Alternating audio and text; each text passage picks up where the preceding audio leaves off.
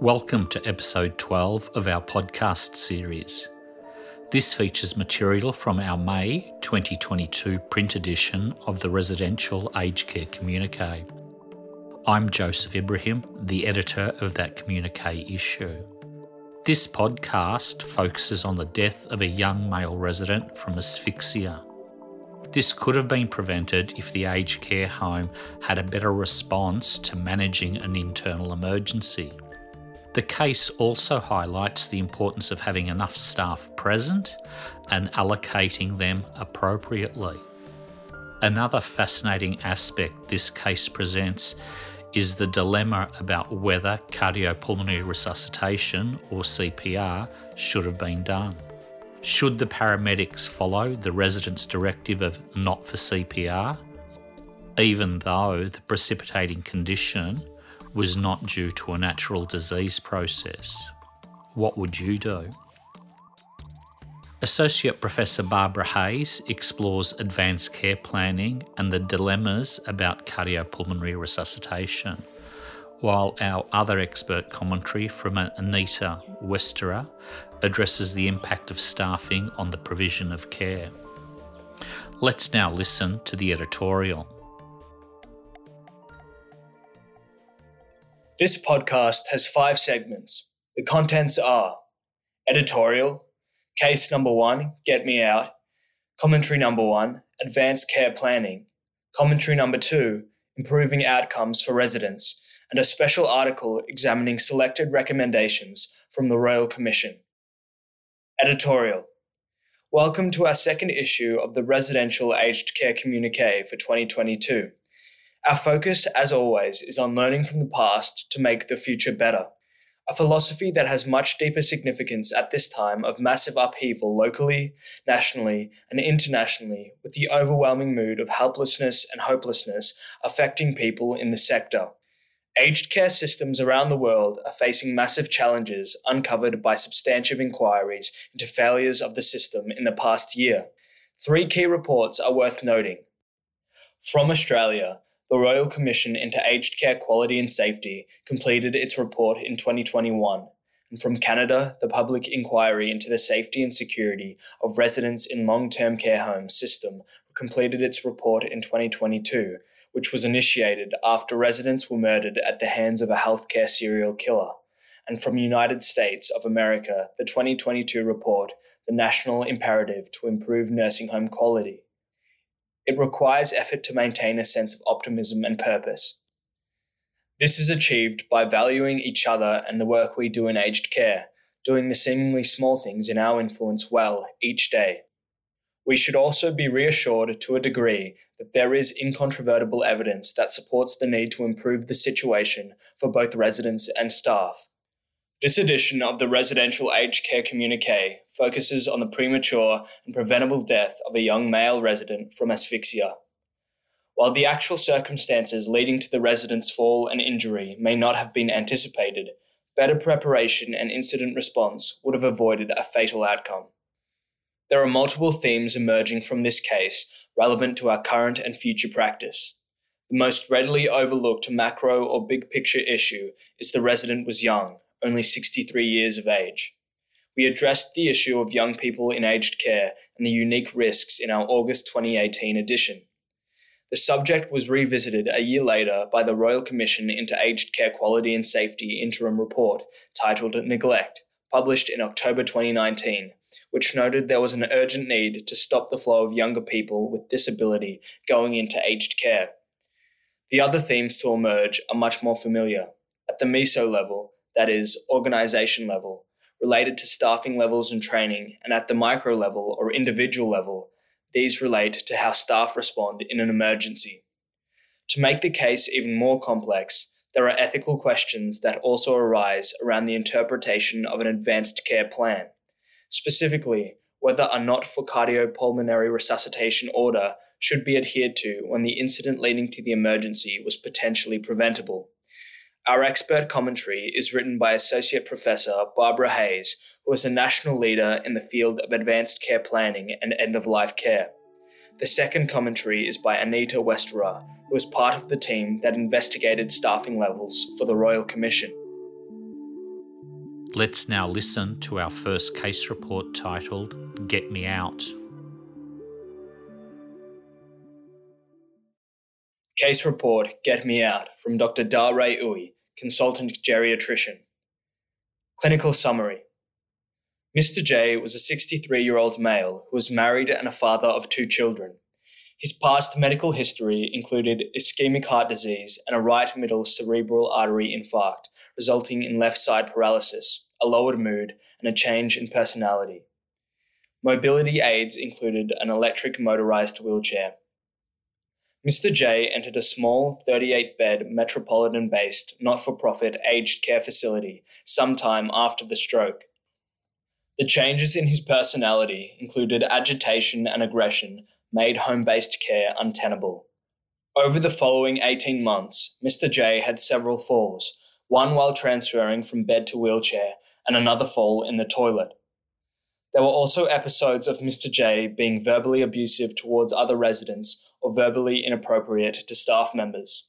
Very late one summer night, Mr. J went to bed under the supervision of two staff. Early the next morning, Mr. J independently transferred from his bed into the wheelchair and had an unwitnessed fall. He called out for help. Two staff, an enrolled nurse, and a personal care assistant who were on duty and on site who heard Mr. J's cry for help. On entering the room, it looked like Mr. J had lost balance from his wheelchair while leaning forward to open the bottom drawer of the bedside drawers. Mr. J's head was lodged within the bottom drawer, and he was unable to lift himself out due to his left sided weakness. Mr. J was distressed and yelling as he could not move. The enrolled nurse and personal care assistant were unable to lift Mr. J out of the drawer, and the use of a lifting machine was considered inappropriate the enrolled nurse telephoned triple zero for emergency support. The Emergency Services Telecommunications Authority advised them not to move Mr. J and to assign someone to wait at the front of the facility to facilitate prompt entry for paramedics. The enrolled nurse assigned the personal care assistant to remain with Mr. J and went to the front of the aged care facility to await the arrival of the paramedics. Approximately 10 minutes later, the ambulance service called asking for more details about Mr. J's position and whether the pressure was on his chest or neck. The enrolled nurse was uncertain as she had not looked. The enrolled nurse continued returning to the bedroom to check on Mr. J and the personal care assistant, while also attending to the needs of other residents and remaining on the lookout for paramedics.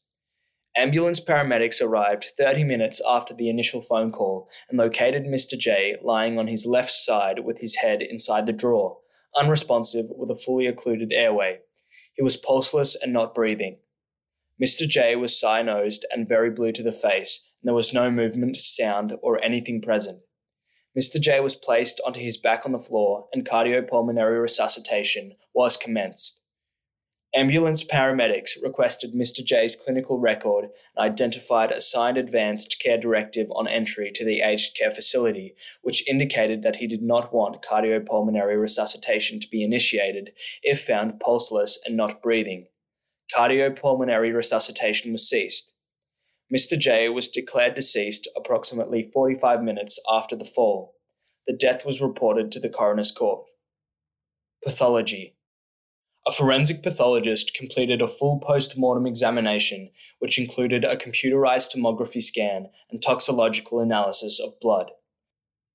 The cause of death was complications of an inverted positional event with ischemic heart disease and his previous cerebrovascular accident as contributing factors. The toxicology results found the presence of duloxetine and paracetamol at levels consistent with therapeutic use. Investigation. The scope of the death investigation was extensive and was concluded approximately 32 months after the date of death. The inquest comprised five days of court hearings with different legal counsel representing the aged care facility, the ambulance service, and emergency services telecommunications authority. Evidence was taken from staff and executives of the aged care facility, paramedics, and ESTA investigator, and an independent senior nurse expert. The inquest sought to address whether the care provided to Mr. J immediately after the fall was appropriate and in keeping with the aged care facility's policy, whether the aged care facility had an, any systemic issues relating to training and staffing ratios that may have influenced the outcome, whether the line of questioning by the ESTA call taker was appropriate, and whether the paramedic's decision to cease cardiopulmonary resuscitation was appropriate in those circumstances and in line with their clinical practice guidelines. At the time of the incident, the enrolled nurse explained that Mr. J had his head face down in the bottom drawer, wedged underneath the middle drawer, that he was thrashing out and she could not see his left side. Mr. J's vital signs were not taken. The enrolled nurse considered his airway and circulation were unimpeded as he was yelling and colour in his hands and neck was okay. The enrolled nurse explained that the personal care assistant was competent to make important observations such as assessing Mr. J's pallor, breathing, and behaviour. The enrolled nurse did not attempt to move Mr. J to assess him, and on each occasion that she returned to Mr. J's room, observed no signs of distress and noted that he was still speaking. On one occasion, the personal care assistant had told the enrolled nurse that Mr. J had gone very quiet. The enrolled nurse commented that Mr. J's pulse was weak and left the room to await the paramedics. Again, vital signs were not taken. This critical information was not relayed to ESTA. Other potential options to assist in managing the situation were missed. These included no attempt was made to contact the on call registered nurse for support who lived only 10 minutes away. Also, use of a communication device such as a two way radio or telephone was not available to be used. The enrolled nurse and personal care assistant were the only members of staff on duty that night for 34 residents, and the two had not met or worked together prior to this shift. An independent expert opinion from an experienced nurse academic was asked to comment on the appropriateness of the facility staff. The expert opined that the more experienced staff member should have been working with and remained with Mr. J. The nurse should have provided care and resuscitation to him before the arrival of paramedics. Training in first aid was not a mandatory requirement for personal care assistants, but may be required by individual operators. Staffing mix in aged care facilities should include a registered nurse as the mix of residents and varying needs have different care requirements. That the expertise in critical thinking skills that comes with being a registered nurse is required. Mr. J's advanced care directive reflected his refusal of treatment, but further commented that confusion about what is being explained and understood may occur with the person making the decision. The expert noted the importance of not taking a person's wishes out of context, that a not for resuscitation order refers to a major significant event, that is, a cardiac or respiratory arrest. ESTA call takers process requests for assistance using standardized protocols that have key questions for the different event types. They have little discretion to deviate from the protocol. The call for assistance was perceived as a fall with a head strike, and Protocol 17 was applied. Following review, the Protocol 22, designed for events of entrapments, would have been more appropriate and led to a Priority 1 dispatch of units. The ESTA caller expressed concerns about not getting a clearer picture of what was happening. On the day of entry to the aged care facility, an advanced care directive was completed in the presence of Mr. J's wife and their daughter. His preference not to be resuscitated if found pulseless and not breathing was clear. The family explained that the not for resuscitation instructions were not intended for accidental situations. The expert considered the actions of the paramedics to be in accordance with guidelines, and they had accepted the information in the Advanced Care Directive in good faith. Coroner's findings Mr. J's death was preventable had he been removed from his perilous position and if there was no delay in dispatch and arrival of paramedics. The aged care facility had a minimum staff with a minimum combination of qualifications. In addition, the aged care facility had failed to ensure that the enrolled nurse had the necessary induction, support, and competencies to manage the incident. This led to shortcomings in the management of Mr. J, including application of basic first aid, assessing baseline vital signs, protecting airway, contacting the on call registered nurse for support, updating ESTA of his deterioration, and recognizing that he had lost consciousness and died. The communication between the enrolled nurse on duty and ESTA led to a delay in provision of paramedic assistance. The enrolled nurse described Mr. J was jammed in the drawer and did not describe the potential risk of respiratory compromise. Furthermore, there was no escalation to ESTA when Mr. J appeared to have deteriorated. This resulted in a lower priority dispatch. Ambulance paramedics acted on evidence of Mr. J's advanced care directive, and it was found to be appropriate in those circumstances. Recommendations The coroner made seven recommendations, including the aged care facility to ensure that all staff are well trained and to provide periodic updates on training in escalation procedures and to review its current advanced care directive form to distinguish resuscitation attempts in natural and unnatural events develop national standards describing skills mix and staffing levels required to manage the need of RACF residents to prevent adverse outcomes. Federal and state government health to legislate minimum ratios of nursing staff to residents, and that personal care assistants to hold a Certificate 3 in community and aged care, as well as a senior first aid or CPR certificate before they can secure employment in the aged care sector. The coroner directed the finding be provided to the family as well as federal and state minister for health, the Royal Commission in Aged Care Quality and Safety, and the Australian Health Practitioner Regulation Agency. Let's now listen to the first commentary titled Advance Care Planning by Barbara Hayes. Expert Commentary Advanced Care Planning from Associate Professor Barbara Hayes clinical lead, advanced care planning, palliative care consultant, and honorary associate professor, Northern Clinical School, University of Melbourne. Introduction Many people entering aged care facilities do not have the cognitive capacity to complete an advanced care planning document. Often, these types of documents are completed by family, making interpretation more difficult, particularly in an emergency. Knowing a person's wishes about what treatment they would want if they became ill is important.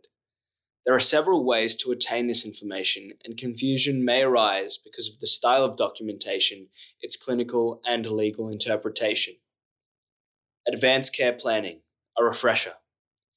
Advanced care planning is process that a person with medical decision making capacity uses to describe their wishes about any future healthcare for a time when they might lose that capacity. For example, you describe what type and range of care is acceptable to the future you if you have a head injury due to a car crash. In essence, you give instructions today while you are cognitively able to make decisions about what should happen sometime in the future when you are sick and unable to make decisions. Advanced care planning should be considered as related to informed consent. It allows the person to still have a voice in treatment decisions when they lose capacity to make decisions for themselves. Communication about the person's preferences and values may be verbal or written. Advanced care planning terminology and documentation differs throughout Australia. Unfortunately, each Australian state and territory has different legislation and terminology relating to this issue. It is important that advanced care planning forms used in your aged care facilities are consistent with legislation in the state or territory where the resident lives. Written documents or oral communication from a person about their future healthcare must be taken into consideration at a time of decision making, applying local legislation. Instructional Directive, Values Directive, typical RACF Advanced Care Planning document. The language around the documentation can become overwhelming for clinical decisions in care, and it is important to understand the differences. For example, in Victoria, the Medical Treatment Planning and Decisions Act 2016 provides the requirements to create a valid advanced care directive, which incorporates both an instructional directive and values directive. In Victoria, an instructional directive is a type of advanced care planning document which provides blinding consent or refusal instructions that are directed to a health professional. That is, these instructions must be followed to the letter. there are specific legal requirements to be met to make this valid. In Victoria, a values directive is an advanced care planning document that describes a person's preferences and values. These explain your thoughts about treatment in more general terms, such as having a greater liking for one alternative over another, or what gives your life meaning. This information is used by your substitute medical decision maker to help guide them when making decisions about your treatment at a time of illness. Any written advanced care planning information that does not meet the legislated requirements of an instructional directive are considered value statements. This is how the three forms differ in a practical example of antibiotics. Instructional directive must be witnessed by a doctor to be valid. An example is the person refuses antibiotics under any circumstances. All health professionals are obliged to follow this regardless of the infection cause and even if the person might deteriorate and die. The medical treatment decision maker cannot override this instruction. Values directive. An example is the person says that they don't want further antibiotics as they don't want their life prolonged. Here, they are leaving the final decision to their medical treatment decision maker, who might recognize that despite what is written, the person would still have wanted to have antibiotics to treat symptoms of painful cellulitis or for a distressing urine infection. The medical treatment decision maker can consent to antibiotics if they believe the person would have been willing to have that treatment in the circumstances. If the medical treatment decision maker believes that the person would not want antibiotics under these or any circumstances, they should refuse the antibiotics and request symptom management only. Typical advanced care planning document used in aged care facilities. An example is that the advanced care planning refuses further antibiotics. These documents are sometimes completed by a person for themselves. Often in aged care facilities, they are completed by family. As with a values directive, there must still be a discussion with the medical treatment decision maker using the advanced care planning as the basis for this conversation the medical treatment decision maker should make the decision they believe that the person would make for themselves regarding antibiotics. Refusal of treatment certificate. Until the 12th of March 2018, a person with pre existing illness could also complete a refusal of treatment certificate in Victoria. This is no longer possible as the new rules for advanced care planning have come into effect. Note that refusal of treatment certificate documents completed prior to this date are still valid. An example is a valid refusal of treatment certificate completed in January 2018 by a person refusing antibiotics for pneumonia related to their underlying lung cancer. A refusal of treatment certificate is always specific for a pre existing condition. Hence, if pneumonia developed, antibiotics must not be given. If an infection occurred unrelated to pneumonia and the lung cancer, the refusal of treatment certificate does not apply, and it may still be appropriate to treat the infection. Discussion with the medical treatment decision maker should occur. Goals of care forms, an alternative to advanced care planning. In Victoria, we have introduced residential aged care goals of care forms. These are medical treatment plans that can be completed by a doctor for residents, regardless of the resident's medical decision making capacity it does require a shared decision-making discussion between the doctors and resident and or substitute medical decision maker. The resident's preferences and values are discussed within the limits of what is medically feasible. It translates written and oral advanced care planning into instructions able to be quickly acted upon by staff. In the case of Mr. J, what are his wishes? The advanced care planning document completed by Mr. J is described as a common law advanced care plan rather than an instructional directive. Importantly, the document was completed by Mr. J himself, which is good evidence of his own preferences regarding cardiopulmonary resuscitation. Mr. J also made a supporting oral statement at the time of completing the advanced care planning that indicated he would rather be dead in the event of another stroke or heart attack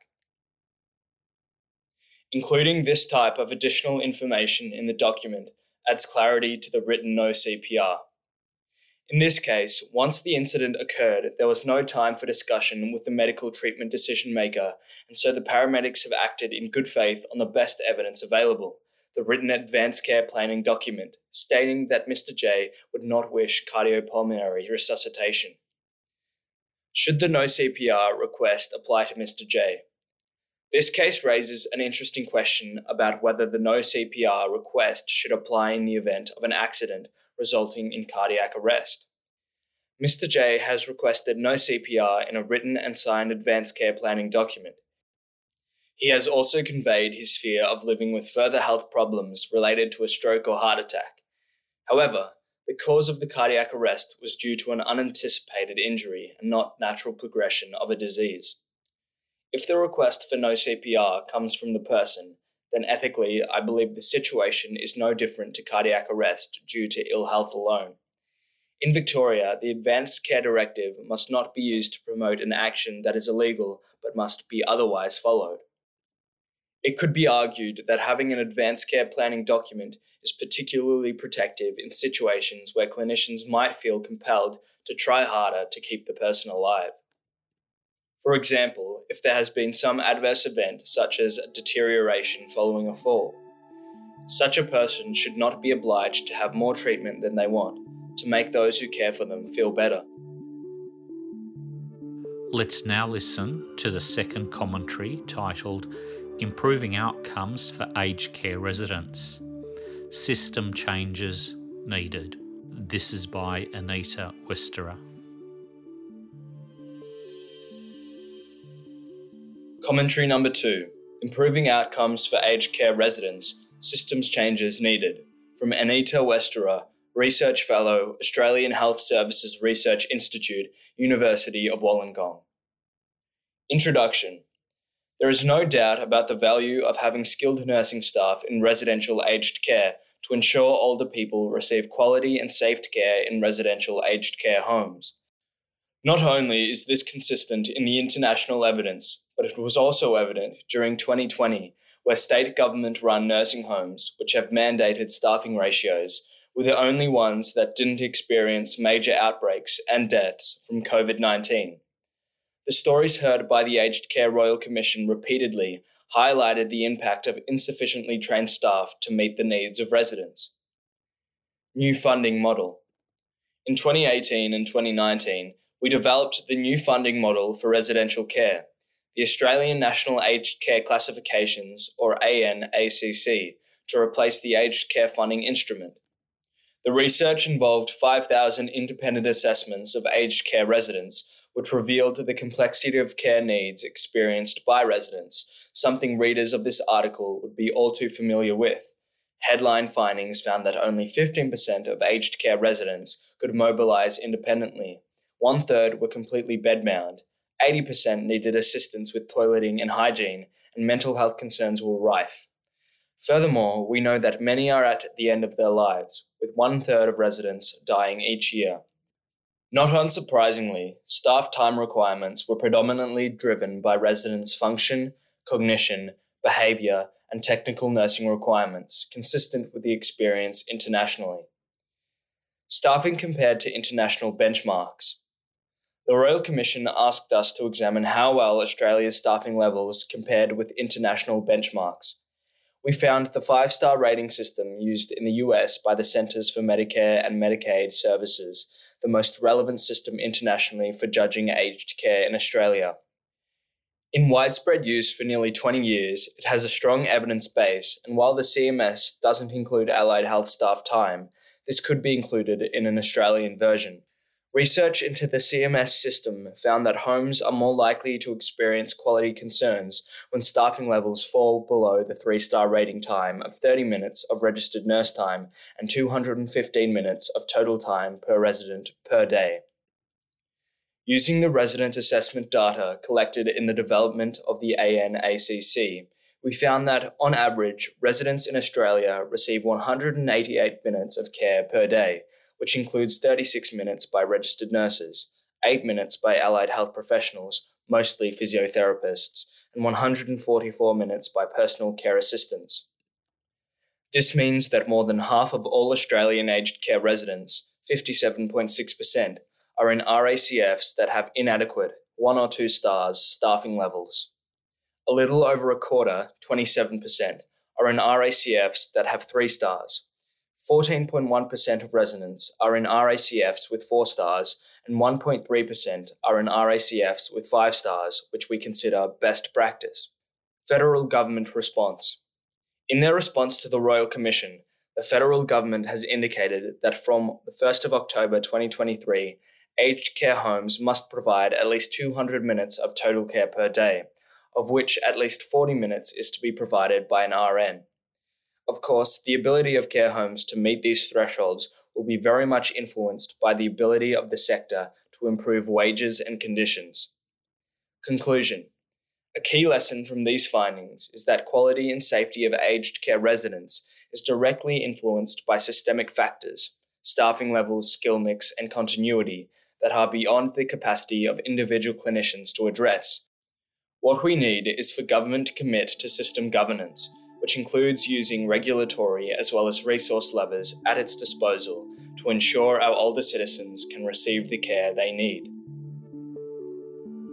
Let's now listen to the special report, which is examining selected recommendations from the Royal Commission into Aged Care Quality and Safety that are relevant to the case presented in this podcast. Selected recommendations from the Royal Commission into Aged Care Quality and Safety relevant to this case from Joseph Ibrahim. Introduction The Royal Commission into Aged Care Quality and Safety, in their final report, made 148 recommendations. We have selected a small number to highlight that are pertinent to the case of Mr. J. The federal government's response to each recommendation is also included.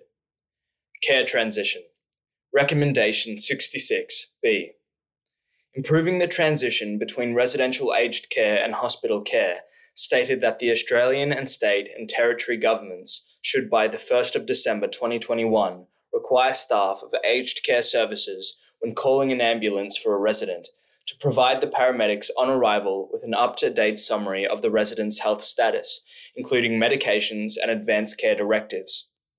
The federal government's response was to accept this recommendation and noted that it was to be progressed in consultation with state and territory governments. Worker Qualifications, Recommendation 78, Part 1. Mandatory minimum qualification for personal care workers stated a Certificate 3 should be the mandatory minimum qualification required for personal care workers performing paid work in aged care. The federal government's response was this recommendation is subject to further consideration through the development of the whole of government care workforce strategy. Courses for aged care. Recommendation 79, Part 2A. Review of certificate based courses for aged care. Commissioner Briggs noted that the following additional units of competency should be considered for inclusion as core competencies personal care modules, including trauma informed care, cultural safety, mental health, physical health status, wound care, oral health, palliative care, falls prevention, first aid, and monitoring medication and dysphagia management. The federal government's response was that a review of the certificate should be completed. It did not comment on whether any additional units should be included into the Certificate 3. Minimum staffing. Recommendation 86, Part 3. Minimum staff time standard for residential care. The minimum staff time standard should require at least one registered nurse on site per residential aged care facility for the morning and afternoon shifts, 16 hours per day. The federal government's response was additional funding will be provided to support services to meet having a registered nurse on site for 16 hours per day. Thank you for listening to this podcast episode. Remember, the online print version is available at our website, which also includes a list of the recommended resources and references. I'm Joseph Ibrahim. Thanks for listening.